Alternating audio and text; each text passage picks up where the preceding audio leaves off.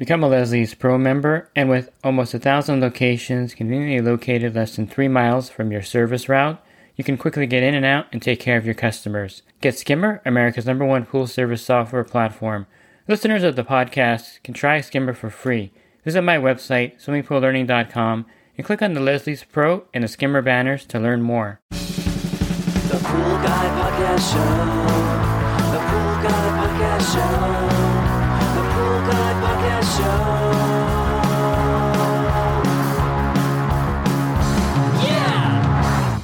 Hi, and welcome to the Pool Guy Podcast Show. In this episode, I'll be joined by Bob Lowry again, and we're going to talk about the difference between a commercial pool and a residential pool. So we'll go over some tips if you are thinking about doing commercial pool service and go over some things that you should be aware of when you make the jump from residential to a commercial pool. And you may not be aware that Bob Lowry has a certified residential course available.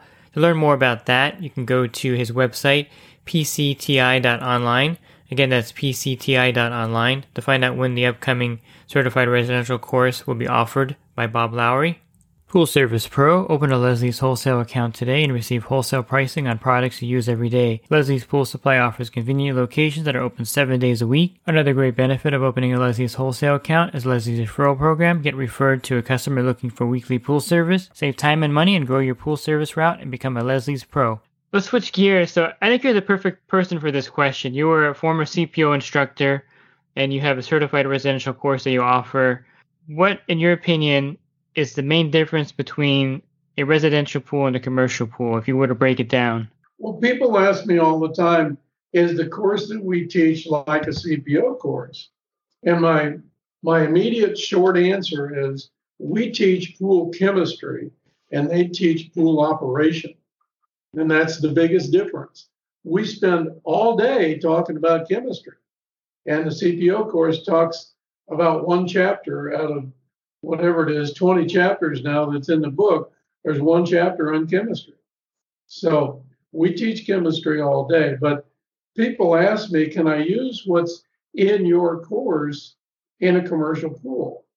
And the answer is yes, with the exception of what we teach about chlorine. And that's the only difference. All the rest of the chemistry is the same. And so taking our course will help you understand the chemistry of the pool. What it doesn't do is it, it doesn't tell you how to operate the chlorine part of a commercial pool. In a residential pool, we are concerned with bacteria and algae, and secondarily with chloramines or combined chlorine.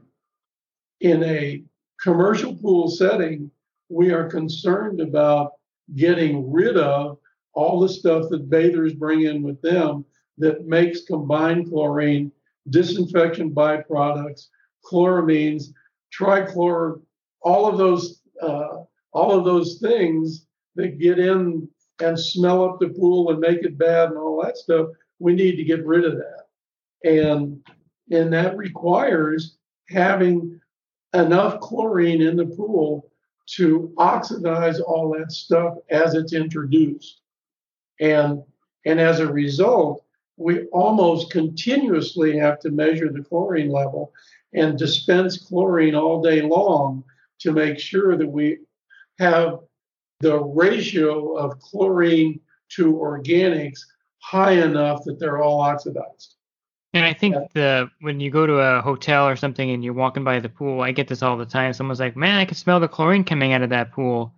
That's not chlorine, right? It is not chlorine. And I I used to tell people in my seminars and the CPO classes, if you can smell chlorine, it means you need to superchlorinate.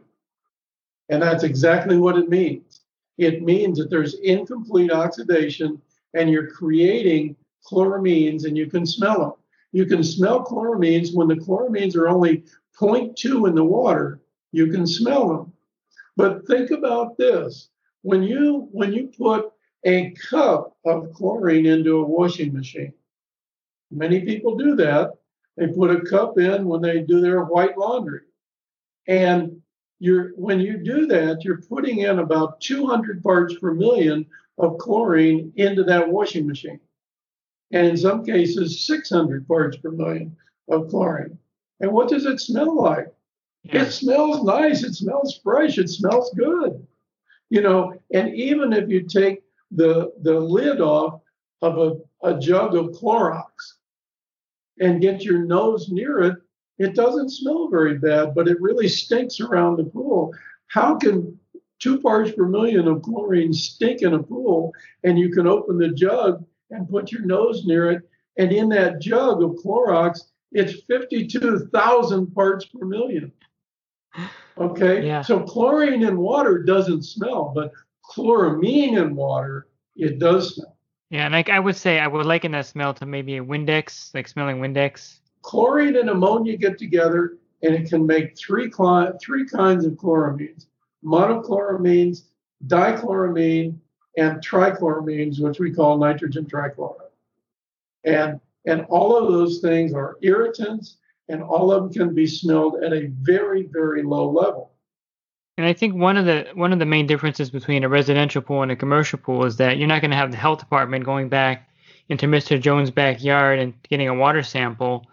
And why don't we talk a little bit about? I think that's probably something that they need to be aware of. I think a lot of people that are bidding commercial pools may not know even need to be CPO certified. Number one, and number two, they're probably not even aware that the health department is coming behind them and checking. Yeah, like the it depends on the states. It's not universal in all 50 states now that that it's required that you be a CPO. Um, many states do require it um, that you are CPO certified. So you do need to pass a CPO course so that you can take care of a commercial pool. It it is difficult to do it without some form of automation because you have to think of of like a you know a hotel pool. You know in most of the day from from say you know 10 o'clock in the morning until about four or five in the afternoon nobody's in the pool. And then all of a sudden at four or five o'clock in the afternoon there's 50 people in the pool well what happens to the chlorine level when when that happens? Mm-hmm. you know the chlorine level goes to zero after maybe 20 people get in and the chlorinator is then kicks in and tries to keep up with it. This is always something that we fight with the health departments over is how fast does it put the chlorine back in the pool? You know and how soon does it know about the fact that there's zero chlorine? And then how fast does it put it back and and this is an important thing in a commercial pool and the longer you are without chlorine the more unsafe the water is but the more difficult it is to overcome what's in the water and get a free chlorine reading again. Yeah, because these pools are usually pretty big, you know, 30, 40, 50,000 gallons. And so That's right. And so, you know, if you need one or two parts per million of chlorine, you're talking about a significant amount of chlorine being added to that pool. Yeah. And then I think you have to have the personality to work with the health department. I've I've did commercial pools many for many years and you get different health health inspectors that show up there. And so you kind of have to have the mindset that you're going to have to work with these people because they can close the pool down on you. That's right. That's right. And they can close the pool down on you for, you know, for any number of reasons. But, you know, they they give they have to follow the state guideline. And so if you don't have it, you need to get a copy of the state guideline and then find out where you should be keeping that pool. But you also need to inspect the equipment and and the sensors or whatever to make sure that it's keeping it at that level. And so you do need to test uh, frequently. It depends on on the pool. You know, you got big places like water theme parks that got six or nine thousand people a day going through there. Well, you know, I mean, they have to measure the water continuously and add chlorine. And in other places, you've got this kind of a roller coaster of of, of bathers. You know, you go from zero to zero to 20, you know, zero to 40. And they're mm-hmm. all kids jumping in the water and stuff like that. And and you know, and they're all urinating and sweaty, and they all got sunblock on them and stuff like that. And the chlorine level goes to zero very quickly. Yeah, I get asked this a lot too. So I'll ask you since you did CPO and you do residential certification, when is someone ready to start bidding for commercial pools? Like, when do you think they would have the the ability, you know, the knowledge, the wherewithal to actually take care of a sixty thousand dollars, sixty thousand dollars, sixty thousand gallon hotel pool? I think they need to understand that if they're going to take care of a pool like that, and it's a busy hotel in a in a resort area, that they may need, need to go to that pool at least once a day. And some pools maybe, uh, if they if they don't have automation, you maybe even have to go back more times than once uh, to keep maintaining things in that pool. Uh, with automation, and the ability perhaps to see it on your phone now, it may be easier to keep up with it. But you need to make sure that that pool has got uh, that shield that we talked about has to be there. The things that break down the shield are bathers mm-hmm. and not enough chlorine. So you need to be prepared for that. But um, I don't know uh, when you might be ready. I think um, you know you have to you have to be CPO certified, and if you really want to understand the chlorine level, um, even though we teach a residential uh, pool course, the chemistry is the same except for oxidation and, and disinfection. So all of that chemistry is is appropriate and correct for a large swimming pool. You may want to get both of those certifications so that you you are sure you understand the chemistry. I think that's important to note is that you know your course offers them I would almost say insurance on the fact that they can handle something like this because I think the answer I would give them I give them all the time is how much you know about pool chemistry. You know, what's yeah. the biggest residential pool on your route? How often is it used? And then I kind of go from there to see if they can actually handle that kind of load because they have to really know their chemistry to, to make it work. Well, I would say, frankly, that unless unless the guy is somebody that you know has has gone to a lot of seminars and bothered to learn things, if you take the average service tech and give them the test, the exam that we give, they can't pass that exam. In my opinion, if you can't pass that exam, you don't actually have any business doing a commercial pool. You know, if you could pass if you could pass that exam without looking it up in the book, you are you're ready for anything. But but you know, we do offer a book. The book that comes with the course is 228 pages of chemistry. And it's not anything else. It doesn't tell you how to clean showers or clean toilets or wipe off the lockers or any of those kinds of things. It doesn't tell you any of that kind of stuff. It tells you chemistry. So and nothing in your book about the main drain either, right? There's nothing about main drains. There's nothing there. You know, it's just a running joke with CPO. A, Sorry, I had to. Yeah, there's there. nothing about a chlorine room or, you know, any of those kinds of things. You know, uh, we talk about chemistry and we don't tell you how to keep the books and to make sure the air quality is okay. We don't teach all those kinds of things.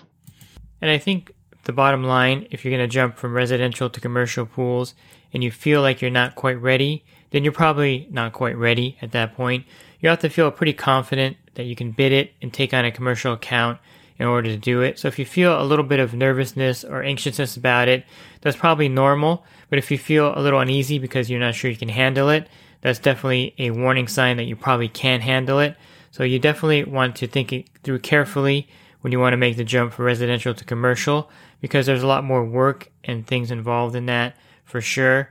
And you'll find that out when you take on some commercial accounts yourself. Um, but there is some logical steps to take before you make that jump from residential to commercial, and you have to be ready for it for sure.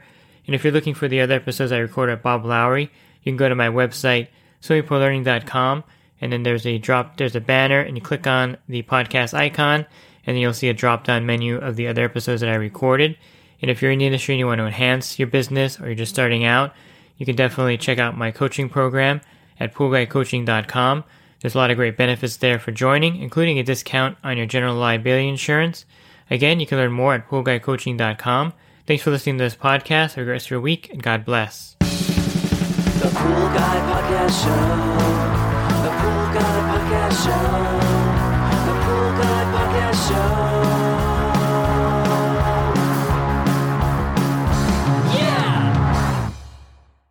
Real quick, if you're not using pool service software, try Skimmer free for 30 days at getskimmer backslash pool guy. Again, that's getskimmer backslash pool guy. Skimmer, everything you need to run your pool service business all in one app.